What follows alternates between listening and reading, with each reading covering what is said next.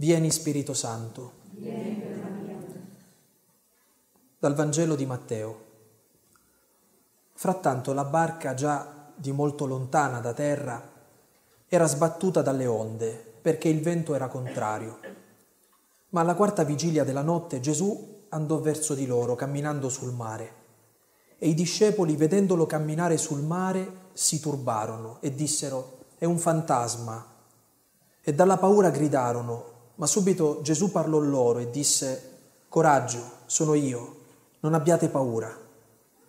Pietro gli rispose, Signore, se sei tu, comandami di venire da te sull'acqua.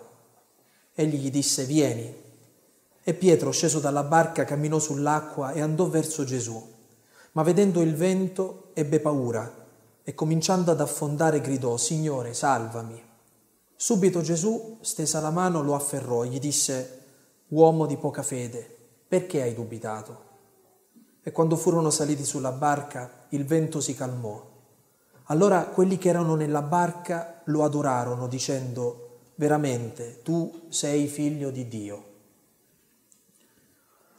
Ho voluto iniziare questo nostro incontro di questa sera in cui faremo eh, questo cammino degli esercizi di realtà, che è una parola così provocatoria perché eh, noi apparentemente viviamo di realtà, viviamo nella realtà, pensiamo di essere reali.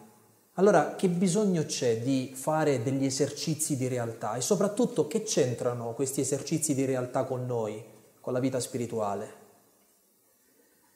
Io credo che questo brano sia un brano significativo proprio perché forse ci colloca nel, nel contesto giusto per capire questa parola. Sentite come inizia. Nel frattempo la barca, già di molto lontana da terra, era sbattuta dalle onde. Già di molto lontana da terra era sbattuta dalle onde. È un dettaglio importantissimo per ciascuno di noi, perché anche se noi non ce ne accorgiamo, uno dei primi effetti del male dentro la nostra vita è l'alienazione, cioè il fatto che noi perdiamo il contatto con la realtà. Vi faccio un esempio praticissimo. Uno litiga con la vicina di Pianerottolo, eh, poi torna a casa e passa l'intero pomeriggio, 3-4 ore, a rimurginare quello che è successo. Non c'è più quella vicina, però tu dentro la tua testa continui quel litigio e ti vengono in mente le parole giuste che avresti dovuto dire e aumenta la rabbia. È come se stai continuando a litigare, ma non è vero, non c'è quella persona, è finto, è vita cerebrale quella. Questo magari a noi non capita, eh, ma vedete, a, alle persone normali capitano queste cose. Può capitare, a, magari, non lo so, di innamorarti di una persona e cominci a guardarla da lontano, eh, e quando torni a casa il pensiero è fisso a quella persona, poi magari non lo so, cerchi di aggiungere quella persona su Facebook, guardi le sue foto, cerchi di leggere quello che scrive quella persona e vai avanti così per mesi senza mai rivolgerle la parola magari, però dentro la tua testa tu sei già fidanzato con quella persona, ma quella persona non lo sa. Eh. eh sono esempi che eh, hanno a che fare con la nostra quotidianità, ma a volte ci fanno sorridere, ma a volte sono molto drammatici. Immaginate un figlio che magari è convinto che i genitori non gli vogliono bene, che non lo stimano, è convinto di non avere addosso la fiducia del padre o della madre.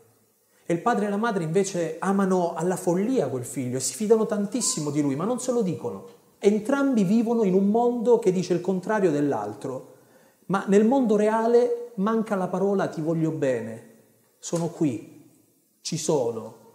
Diamo per scontato che questo ci sia, Siccome viviamo nella stessa casa, per forza facciamo l'esperienza della stessa realtà.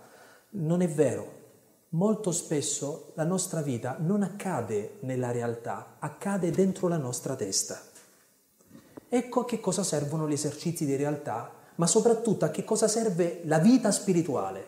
Quando uno vi dice a che cosa serve la vita spirituale, a rimettere i piedi per terra, a tornare a riva, la barca di questi discepoli è molto lontana da terra e proprio per questo è sbattuta dalle onde, perché il vento era contrario. Sapete cosa sono le onde e il vento contrario? Tutti i pensieri che ci passano per la testa e tutte le emozioni che ci passano per la pancia. Noi siamo in balia di quello che pensiamo, siamo in balia di quello che proviamo.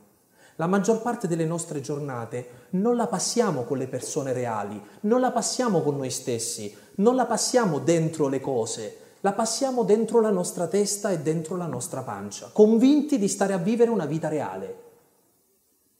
Questo è il motivo per cui molto spesso, anche se la nostra vita apparentemente non ha grandi problemi, ci produce insoddisfazione, non ci fa essere felici.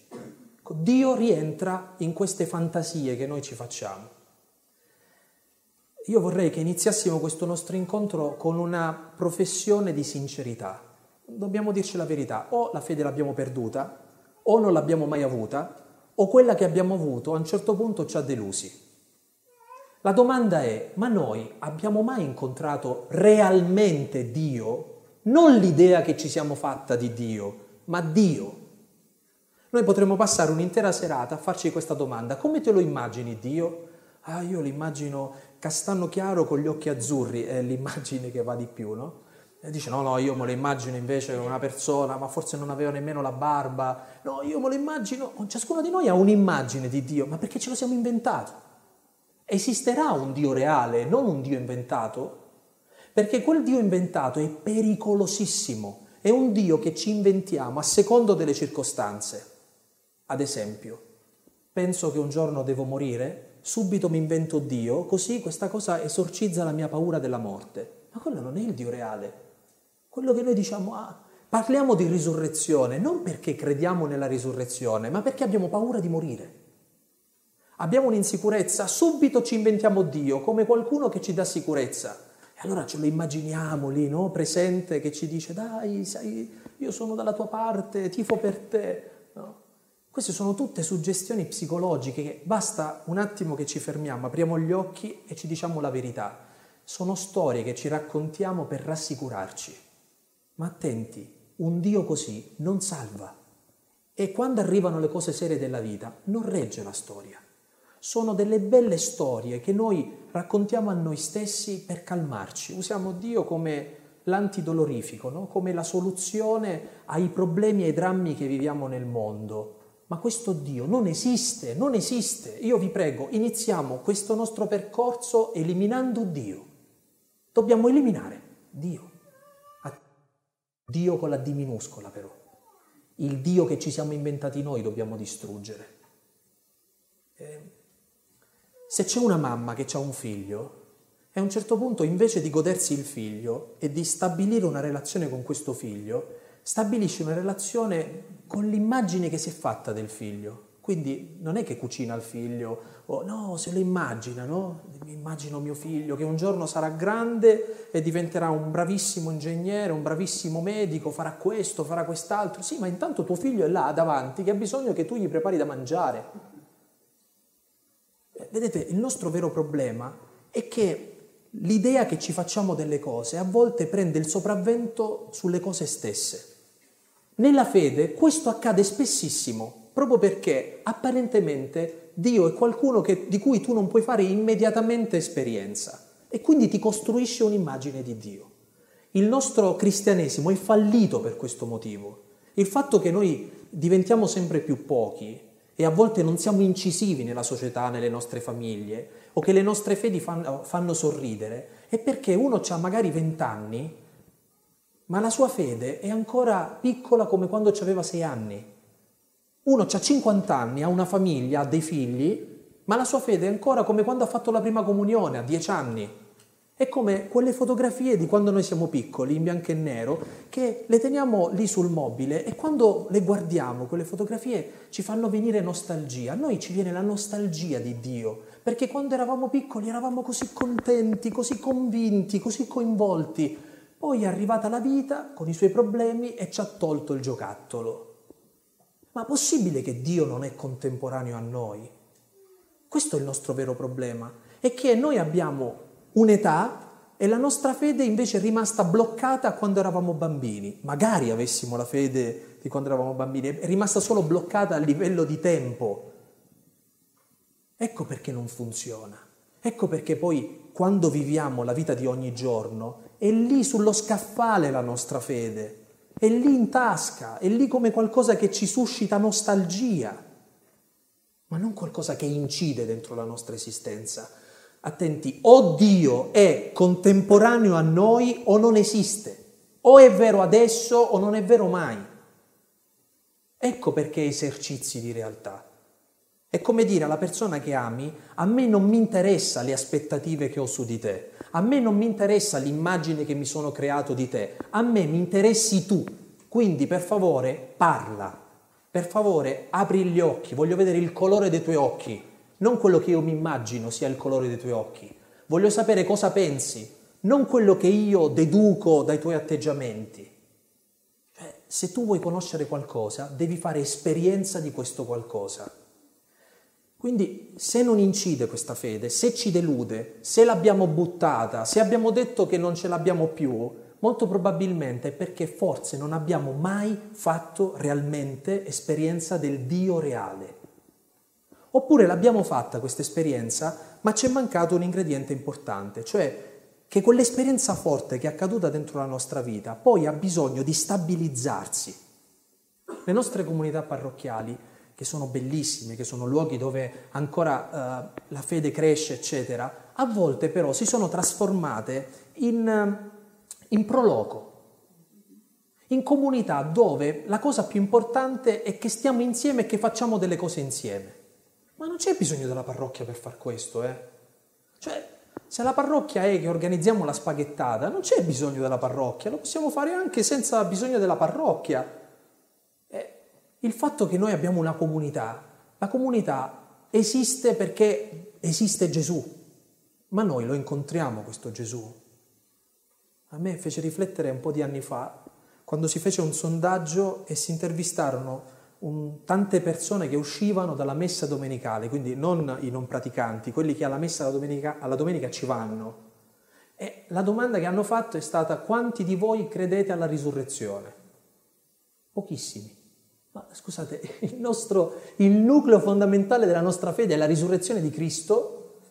Tu esci dalla messa, dici credi alla risurrezione? Vabbè, mo, proprio la risurrezione no, io penso no, perché ciascuno di noi si è creata un'idea, magari va anche a messa, magari fa anche delle pratiche religiose, ma non serve a niente se tutto questo eh, non comporta un rapporto reale con qualcuno di reale. Io vorrei che comprendessimo che gli esercizi di realtà partono quando tu capisci la crisi profonda che c'è dentro di te, perché ti nasce il dubbio che forse non hai mai conosciuto veramente Dio. Ecco che cosa sono gli esercizi di realtà. È alla ricerca del Dio vero che dovrebbe prendere il posto del Dio inventato. Se uno dovesse scegliere tra la persona amata e la foto della persona amata, io credo che le persone sceglierebbero la persona reale, non la foto. La maggior parte della nostra vita noi la viviamo davanti a una foto, a un'immagine che ci siamo costruiti. Queste quattro tappe che vivremo insieme eh, potrebbero essere 4.000. Noi ne abbiamo scelte quattro perché dovrebbero condensare almeno l'essenziale di questa esperienza. Ascoltare, vedere, toccare, agire. Queste sono le quattro tappe. E la prima tappa è una tappa importante perché è la tappa dell'ascolto.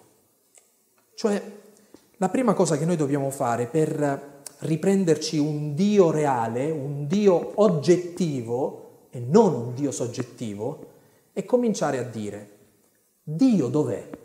Come faccio ad ascoltare quello che Lui dice? Prima nostra confusione. Uno pensa di fare delle riflessioni profonde e pensa che Dio è nelle riflessioni profonde che fa. Allora eh, vorrei dirvi da subito che Dio non è nei nostri ragionamenti, anche se ci escono delle frasi bellissime ad effetto. Eh? Dice, oggi io leggevo su, su un profilo, dice, la speranza è sognare a occhi aperti. È bellissima come frase, eh, però non, non c'è Dio lì. Cioè non dobbiamo cercare Dio dentro i ragionamenti della nostra testa, non è lì. Quando tu vuoi sapere che cosa dice Dio, non devi fare dei ragionamenti. Allora dici, sicuramente lo devo cercare nel mio cuore, luogo pericolosissimo, perché per noi il cuore sono le emozioni. Ed è sbagliato, il cuore non è il luogo delle emozioni. E se tu pensi che Dio c'è perché stai sentendo, non lo so, uno sfarfallio nello stomaco, dici sì, io credo che sia soltanto una voglia di qualcosa di buono, cioè non, non credo che sia Dio, forse è meglio un Ferrero Rocher. Eh? Noi sorridiamo su questa cosa, ma vedete che le emozioni e i pensieri sono i luoghi dove tante volte noi andiamo a cercare Dio. Credo che tutti abbiamo fatto l'esperienza di entrare in chiesa, di sederci in un banco, di cercare di fare silenzio, di rientrare dentro noi stessi e di dire Signore che cosa vuoi da me? Signore parlami. Allora abbiamo cominciato a cercarlo in tanti pensieri che ci passavano per la testa e, e quindi ci passavano davanti agli occhi le bollette, i figli, i problemi, le preoccupazioni, idee bellissime, immagini del cielo, ma sono tutte cose dentro la nostra testa allora abbiamo detto, ok, basta, fammi sentire cosa sto provando in questo momento. E magari provavamo vuoto, tristezza, oppure un senso di pace, un, un senso di serenità o di gioia. Cercavamo Dio dentro di noi, ma dentro di noi pensando che lo produciamo noi questo Dio e che a un certo punto la nostra testa avrebbe prodotto la parola e la nostra pancia, il nostro cuore, quello sbagliato, avrebbe prodotto l'emozione giusta. No. No, quando tu vuoi sapere cosa pensa tua moglie, devi ascoltare tua moglie. Non dire so già che cosa mi deve dire, quindi neanche glielo domando. Anche se le persone che amiamo sono prevedibili, le cose che dicono valgono di più di quelle che noi pensiamo dentro la nostra testa. Se tu vuoi sapere cosa pensa tuo figlio della vita e del mondo, devi domandarglielo, non devi spiare nei suoi cassetti. È vero per tutto, io vi faccio degli esempi concreti per dire che Dio è uguale, non è un figlio in cui tu apri i cassetti e dici vediamo cosa pensa Dio. E noi facciamo così anche con Dio, eh? Perché cominciamo a guardare la nostra vita e dice mi hai fatto passare attraverso quella prova, quella malattia, quel dolore, che cosa mi vuoi dire? La domanda è giusta, ma il luogo dove stai andando a cercare è sbagliato. Domandaglielo direttamente a lui. C'è un luogo dove lui parla? C'è un luogo dove lui parla in maniera oggettiva, reale, vera? Sì, è la parola di Dio, questo grande mostro che ci spaventa. La Bibbia, la Bibbia è parola di Dio, non eh, immagine della parola di Dio, è parola di Dio. Noi non, funziamo, non funzioniamo come cristiani molto spesso perché siamo ignoranti di parola di Dio. A noi le storielle di Cappuccetto Rosso e le storie di Davide eh, si assomigliano tantissimo. Le storie della Bibbia le conosciamo perché abbiamo visto un film, non perché ci siamo letti la Bibbia. Per noi Gesù è quello di Franco Zeffirelli, non quello dei Vangeli. Per noi la passione di Cristo è quella di Mel Gibson, non quella dei racconti della passione di Giovanni. E questa è la cosa grave, che noi non abbiamo mai uh, cercato la fonte, perché pensavamo sempre molto spesso di non essere capaci di leggere quella fonte e forse qualche volta ci siamo anche messi a leggerla, ma non avevamo gli strumenti per poterci entrare davvero dentro, perché la Bibbia, essendo parola di Dio, non va letto come i promessi sposi, va letto come qualcuno che ti sta parlando e ti devi mettere nell'atteggiamento di ascoltare, non di leggere, che è una cosa completamente diversa. Questo è il primo esercizio di realtà. Se tu vuoi cominciare a dare una concretezza alla tua fede, il primo piede che devi mettere a terra è quello della parola di Dio. Io vi assicuro che anche soltanto questo esercizio basta a scatenare dentro di noi una rivoluzione che, di cui voi stessi vi spaventerete. Vi spaventerete. Eh, guardate che da una parte noi cerchiamo profondamente questo, eh? Tant'è vero che magari ci attacchiamo al prete che ci piace di più come parla e che cosa ci dice, eh, leggiamo di più quell'autore che ci sembra più semplice no? da capire, ci sembra profondo nelle cose, ma non che questo sia sbagliato, ma è troppo poco, non potete accontentarvi della digestione di qualcun altro, dei racconti di qualcun altro. Gesù ci vuole testimoni oculari, vuole parlare a Giovanni, a Francesco, a Enrico, a, a Giada, a, a, ciascuno di noi vuole parlare, a ciascuno, non vuole parlare al prete e poi il prete lo dice a voi. non è perché io voglio lavorare di meno, eh? non è questo il problema serio. È che ciascuno di noi ha una testa e un cuore che dovrebbero funzionare. E Dio parla a te, parla alla tua storia, parla al fatto che tu oggi sei mamma, che hai tre figli, che vorresti avere un lavoro e che non ce l'hai, che vivi questo dramma, che hai questa speranza, che sei grata per quello che stai vivendo, che hai la salute o che non ce l'hai. Sta parlando a te, tu lo devi ascoltare, ma tu hai orecchi per far questo. Noi abbiamo orecchi per ascoltare costantemente nostri ragionamenti e nostre emozioni. Quasi mai abbiamo tempo per ascoltare Dio. Ritornare ad avere una vita spirituale significa non tornare ad avere forti emozioni o pensieri profondi, ma esercitarci ad ascoltare oggettivamente qualcuno che ti sta parlando. Perché questo è importante? Perché la parola di Dio ha due caratteristiche. È viva ed è vivificante. E viva significa che è contemporanea a te adesso, anche se sta raccontando apparentemente storie del passato. È viva, ora. Il racconto che abbiamo ascoltato adesso dei discepoli sul mare, in balia delle onde, ha a che fare con me adesso. E per ciascuno di noi sta dicendo qualcosa di particolare ora, in questo momento. E vivificante significa che produce frutto, c'è un passo bellissimo del profeta Isaia che voglio leggervi. Sentite.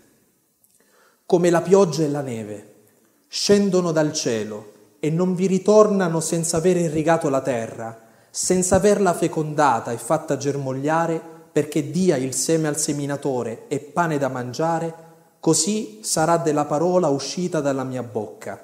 Non ritornerà a me senza effetto, senza aver operato ciò che desidero e senza aver compiuto ciò per cui io l'ho mandata. Qualcuno era convinto che questo era il testo di una canzone, no? La canzone ha copiato al profeta Isaia, non il contrario. Eh? Ecco. Però è straordinario, cioè così come la pioggia non torna in cielo senza che prima ha irrigato la terra, non è che dice la pioggia cade, prima di arrivare a terra dice ah no, no, voglio tornare subito in cielo. No, prima va a sbattere a terra, bagna la terra poi di nuovo magari evapora e torna in cielo. La stessa cosa della parola di Dio. Non torna indietro senza aver fatto quello per cui Dio l'ha mandata. Quindi anche se tu ti stai leggendo quel brano del Vangelo e apparentemente a te non sta dicendo niente, quella parola è vivificante, cioè produce frutto dentro la tua vita. Non torna mai indietro senza aver operato un cambiamento, anche se tu non te ne sei accorto anche se non è diventato subito un pensiero o un'emozione. È un cambiamento reale, non emotivo, non intellettuale, reale. È bellissimo questo, eh? Perché significa che tu non stai più con l'ansia da prestazione davanti al Vangelo in cui dici sono incapace di capire e di dire le stesse cose che dice Don Luigi a messa. Eh, io pure vorrei dire la stessa cosa, ma tolto le parole di bocca, io non ci avevo pensato, non è così. Eh, guardate che un sacerdote, quando spiega la parola di Dio, deve per forza mantenersi quanto più generale possibile. Ma poi non serve una parola che rimane generale, se non diventa dettaglio, perché quell'esame tu lo andrai a fare, non Don Luigi. Quel figlio tu ce l'hai, non Don Luigi. Quel problema tu lo devi affrontare, non Don Luigi. Allora quella parola deve diventare dettaglio dentro la tua vita. Io posso aiutare a spezzarla, cercare di farla arrivare quanto più possibile da te, ma poi è a te che parla. Guardate, queste sono due caratteristiche importanti. La parola è viva, cioè contemporanea a noi, ed è vivificante, cioè porta frutto. Non dobbiamo più avere paura di ascoltare la parola pensando che siamo incapaci di poterla cogliere, perché è essa che coglie noi, non il contrario. È la parola che ci afferra, non noi che afferriamo la parola. Certo, e adesso lo vedremo insieme, c'è un atteggiamento giusto da avere nei confronti della parola, c'è una tecnica giusta. La prima cosa è questa, avete mai visto un flauto? Ecco, se tu il flauto lo suoni, suoni tutti i tasti, ma non ci soffi dentro, non esce nessun suono. Ogni nostro atto cristiano senza lo Spirito Santo non serve a niente. La tecnica senza lo Spirito Santo non serve a niente. Noi possiamo avere il flauto, possiamo avere una grande capacità di suonare i tasti, ma se non c'è il fiato dentro non esce nessun suono. Quindi non pensate che la vita spirituale è tecnica, è innanzitutto Spirito Santo, cioè fiato. Poi la tecnica la migliori, il suono lo aggiusti, eh, ma non te ne fai niente di avere una tecnica perfettissima, però eh, manca il fiato che suona dentro. E che te ne fai? Che cosa te ne fai che sei diventato bravissimo, espertissimo nel fare quella cosa? Senza lo Spirito Santo nessun atto cristiano funziona. Niente. Quindi la prima cosa da fare quando uno legge la parola di Dio è invocare lo Spirito Santo. Anche qui è una cosa semplicissima, come abbiamo fatto all'inizio di questo nostro incontro. A volte basta fermarsi un secondo e dire Vieni Signore, mandami il tuo Spirito, vieni Spirito Santo, vieni attraverso di Maria, con molta semplicità, con molta umiltà. Ecco la seconda parola, l'umiltà, perché i pensieri di Dio sono immensi, ci oltrepassano e molto spesso non capiamo immediatamente dove vogliono condurci. Quindi non dobbiamo impaurirci perché non capiamo subito che cosa ci vuole dire. Avete mai visto i bambini piccoli, no? che, che vedono, hanno gli occhi fissi sulla mamma che parla, ma molto spesso non capiscono quello che la mamma sta, sta dicendo e loro innamorati continuano a guardare le labbra della madre. Poi col passare del tempo cresce la loro capacità di comprensione e quindi da quel semplice innamoramento delle labbra che si muove della mamma cominciano a capire anche che la mamma gli sta dicendo ti amo, ti voglio bene, sei prezioso per me. Guardate che così anche per noi la prima cosa che dobbiamo fare è dobbiamo tornare a guardare Dio con, stessa, con lo stesso innamoramento di un bambino che guarda le labbra della madre, anche se non capisce tutto. Dice, Signore, io ho letto questo Vangelo, non ho capito niente, non so che cosa mi volevi dire, ma sicuramente me lo volevi dire. E io sono qui ad ascoltarlo. E non mi importa se non posso portarmi a casa un pensiero bellissimo o un cambiamento radicale della mia vita o se non mi hai dato i numeri del super enalotto. Non importa. Perché io ti amo e ti ascolto perché ti amo. E l'amore è scegliere di amare, eh? non provare sempre lo stesso sentimento. Eh, vedete, tutto questo funziona perché abbiamo scelto di amare Gesù Cristo. Ecco perché lo ascoltiamo, ecco perché non, non, può passare una giornata dove noi almeno non ci fermiamo un attimo ad ascoltarlo, perché se non ascoltiamo lui significa che stiamo ascoltando solo noi stessi. Eh, io faccio sempre un esempio che fanno a noi quando ci insegnano la filosofia.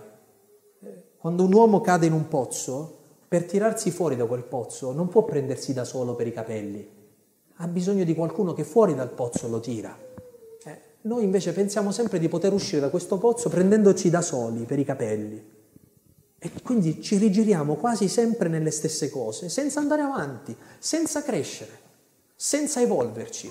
Attenti, il tempo passa, ma non è detto che tu sia diventato una persona migliore. Non è detto che tu sei diventato quello che dovevi diventare. Non è detto che tu ti sei fatto santo semplicemente perché adesso sei grande e i tuoi figli hanno una laurea. Magari hai reso infelice la vita di tutti, anche se i tuoi figli adesso hanno una laurea.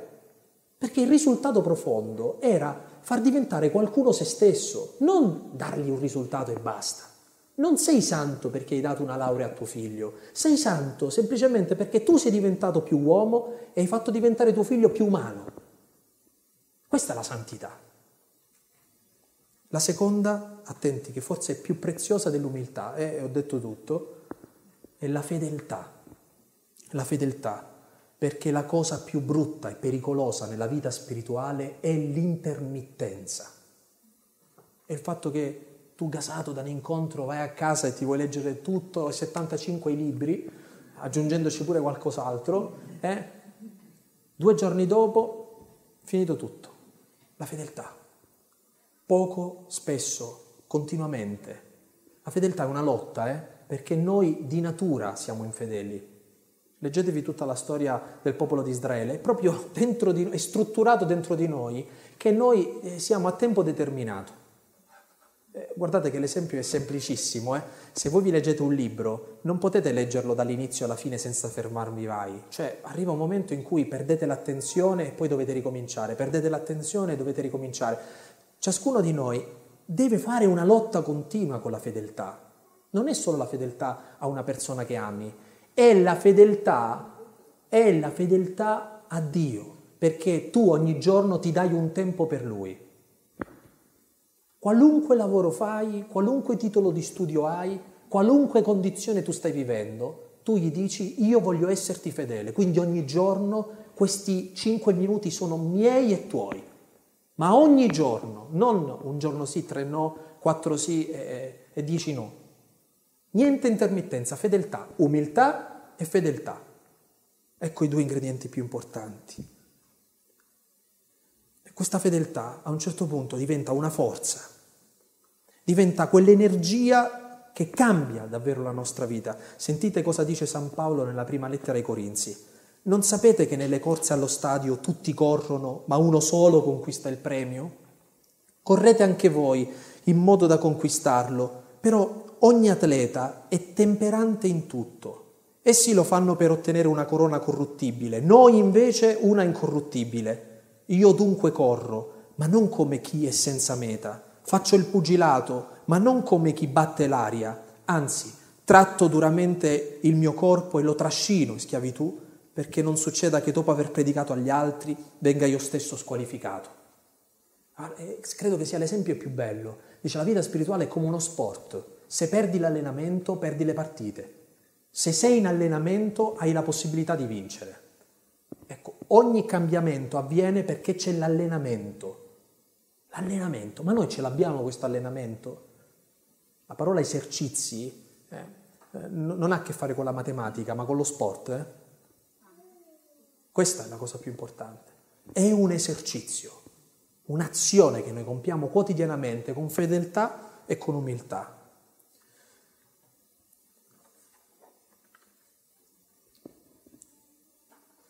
Ci assicura che quello che ascoltiamo e quello che capiamo non ce lo siamo inventati noi?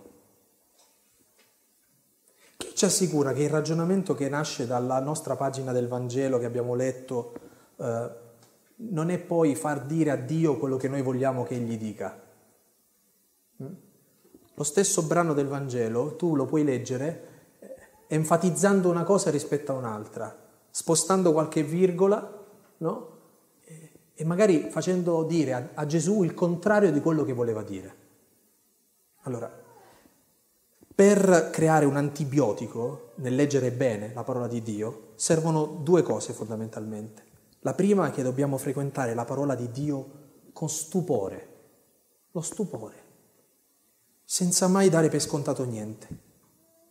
E dobbiamo fare una cosa molto semplice, leggendo quel brano dobbiamo entrarci dentro è osservare, guardare la gente, così come la descrive il Vangelo, spostare il nostro sguardo sulla barca, sulle onde, su quello che il Signore sta compiendo, su quei gesti. Sì, ci aiuterà la nostra fantasia, ma non perché si sta inventando qualcosa, perché sta rendendo presente a noi qualcosa che ci viene raccontata.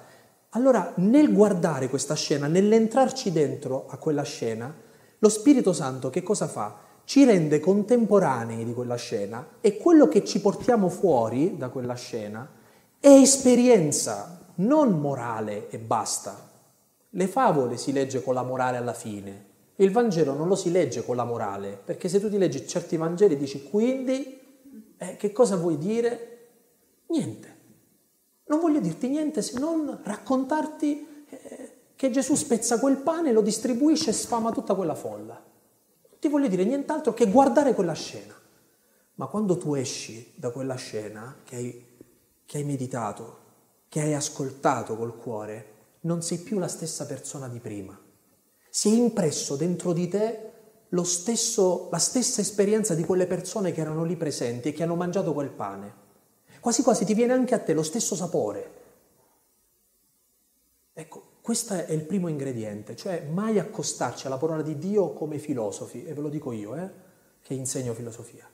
Non dobbiamo accostarci alla parola di Dio facendo i filosofi, ma come i bambini, con stupore, dobbiamo entrare dentro la scena e guardarla, fermarci sulle parole, farle entrare dentro la nostra vita che ci accompagna per tutta la giornata. A volte capita che uno si legge il Vangelo la mattina e gli succede come quando uno la sera gli dice che hai mangiato a pranzo e tu ti blocchi, dice che ho mangiato a pranzo. Eh, non lo so, mi ricordo la Divina Commedia, tutto il primo canto, ma non mi ricordo che ho mangiato a pranzo. Perché? Perché significa che quella parola non ci sta accompagnando per tutta la giornata. Le nostre preoccupazioni sì, la nostra tristezza sì, ma quella parola no. Ecco la lotta. La lotta è che quella parola ti deve accompagnare sempre. Ti succederà poi a un certo punto che ti parlerà da dentro, che non sarà più semplicemente un'esperienza esterna a te, ma sapete che cosa opera la parola a un certo punto? Eh, ti stravolge lo sguardo sulla realtà, ti cambia il giudizio sulle cose. Eh, lo dicevamo qualche giorno fa a messa. È come se la parola a un certo punto eh, ti ridà una visione della realtà finalmente a colori. Non sei più in bianco e nero, ma questo avviene un passo alla volta, un po' alla volta, eh? eh senza che uno se ne accorge subito, è col tempo, è sui lunghi tempi che la parola agisce. Quindi eh, niente presse, eh? con la parola di Dio si va piano, però io già vi assicuro che una settimana vissuta così già dà effetti, già ti accorgi che non che è cambiata la tua vita, che tu cambi perché è come se si è allargato il tuo modo di vivere. Ma è molto semplice perché non stai più guardando a te stesso, quindi stai andando avanti e senti, senti questo cambiamento. Qualsiasi esperienza di vita che facciamo, eh, qualsiasi gruppo che frequentiamo, eh, qualsiasi ambiente che viviamo, se manca oggettivamente la parola di Dio, è una chiacchiera, è una cosa inutile, statevi a casa. Se mancano le cose concrete, se manca l'Eucaristia, se manca la parola, se manca Maria, se manca l'amore, è inutile, non serve a niente. Quindi per noi cristiani la prova del 9 è dire non vado in parrocchia tutti i giorni, ma ogni giorno io ascolto la parola. Poi vedremo gli altri passi. Oggi voglio fermarmi a questo, ascoltare questa parola Due, e concludo, il secondo eh, antidoto a vivere male la parola, eh, che ci fa invece vivere bene, è quella di condividerla la parola, condividerla. La cosa peggiore che possa succedere è che in mezzo a un popolo di affamati uno ti regala un panino e tu ti mangi quel panino da solo. Guardate, è bruttissimo, eh? È bruttissimo. Io ho una scena impressa dentro di me all'asilo, eh, un, durante eh, una, una, merenda, tutti noi avevamo la merenda eh, e c'era un, un, nostro amichetto che non aveva la merenda e che ci guardava così, sbavando, no? Tutti che avevamo la brioche, avevamo... No, mia madre mi dava sempre quella frutta, eh, sempre la frutta, eh, cose naturali, eh, vabbè. L'unico caso in cui il bambino era contento di non avere nulla. Eh, vabbè, al di là di questo, guarda, per, mi è rimasta così impressa la cosa nel vedere che nessuno di noi eh, si è sentito ferito dal bisogno di, di, quel bambino di voler mangiare anche lui, no? Poi alla fine eh, abbiamo fatto quello che riusciamo a fare come bambini, no? eh, condividere per poi minacciare subito dopo io ti ho dato da mangiare quindi mi devi far vincere. Eh, però è interessante che anche quando cresciamo come adulti, a volte siamo così ripiegati su noi stessi che persino quando Dio parla a noi, immaginate, non lo so, in una famiglia, che una donna, la moglie, comincia una vita spirituale, ma non puoi rimanere indifferente al fatto che tuo marito invece no. Te lo inventi una maniera per fargli assaporare il pane, perché se non lo vuole prendere così come lo stai prendendo tu, te la inventi la maniera di far arrivare quel sapore. È assurdo dire problemi suoi, io intanto vado avanti. Non va bene. E si è rovinata la coppia così, eh? Cioè, in un corpo, se cresce più il braccio destro che quello sinistro, c'è un handicap, non va bene. Se nell'ambiente di lavoro tu sei alle stelle e i tuoi colleghi sono alle stalle e a te questa cosa non importa, non va bene. E questo in tutti i nostri ambiti. Certo, non puoi avere la pretesa che tutti arrivino al tuo livello o che facciano quello che fai tu. Ma che tu trovi una maniera perché quelle persone sperimentino la stessa cosa e a volte per far sperimentare quella cosa uno si inventa qualsiasi cosa, anche soltanto pulire la scrivania e metterci due fiori, quelle persone stanno sperimentando il Vangelo in quel momento, almeno il Vangelo che riescono a sopportare in quel momento, perché tu gli stai offrendo un cambiamento e loro lo se lo stanno godendo. Il fatto che tu non ti arrabbi più con quelle persone gli sorridi, gli stai offrendo un cambiamento, stanno sperimentando il Vangelo. Noi non possiamo non condividere questo Vangelo, non possiamo non aiutare gli altri a dire, ma a te che cosa dice questa cosa? Noi ci nutriamo di questo confronto, non siamo né più bravi né, né più stupidi, siamo solo persone normali che seguono Gesù Cristo e che a volte lo capiscono e che a volte lo fraintendono. Per questo il Signore ha voluto la Chiesa, cioè ha voluto noi, tutti noi. È nel nostro camminare insieme che le cose cambiano. Eh? I cammini in solitudine non sono cristiani siamo cristiani perché andiamo in cordata. È questo che vorrei offrirvi, di fare qualcosa di personalissimo, ma di farlo insieme, perché questo è quello che conta.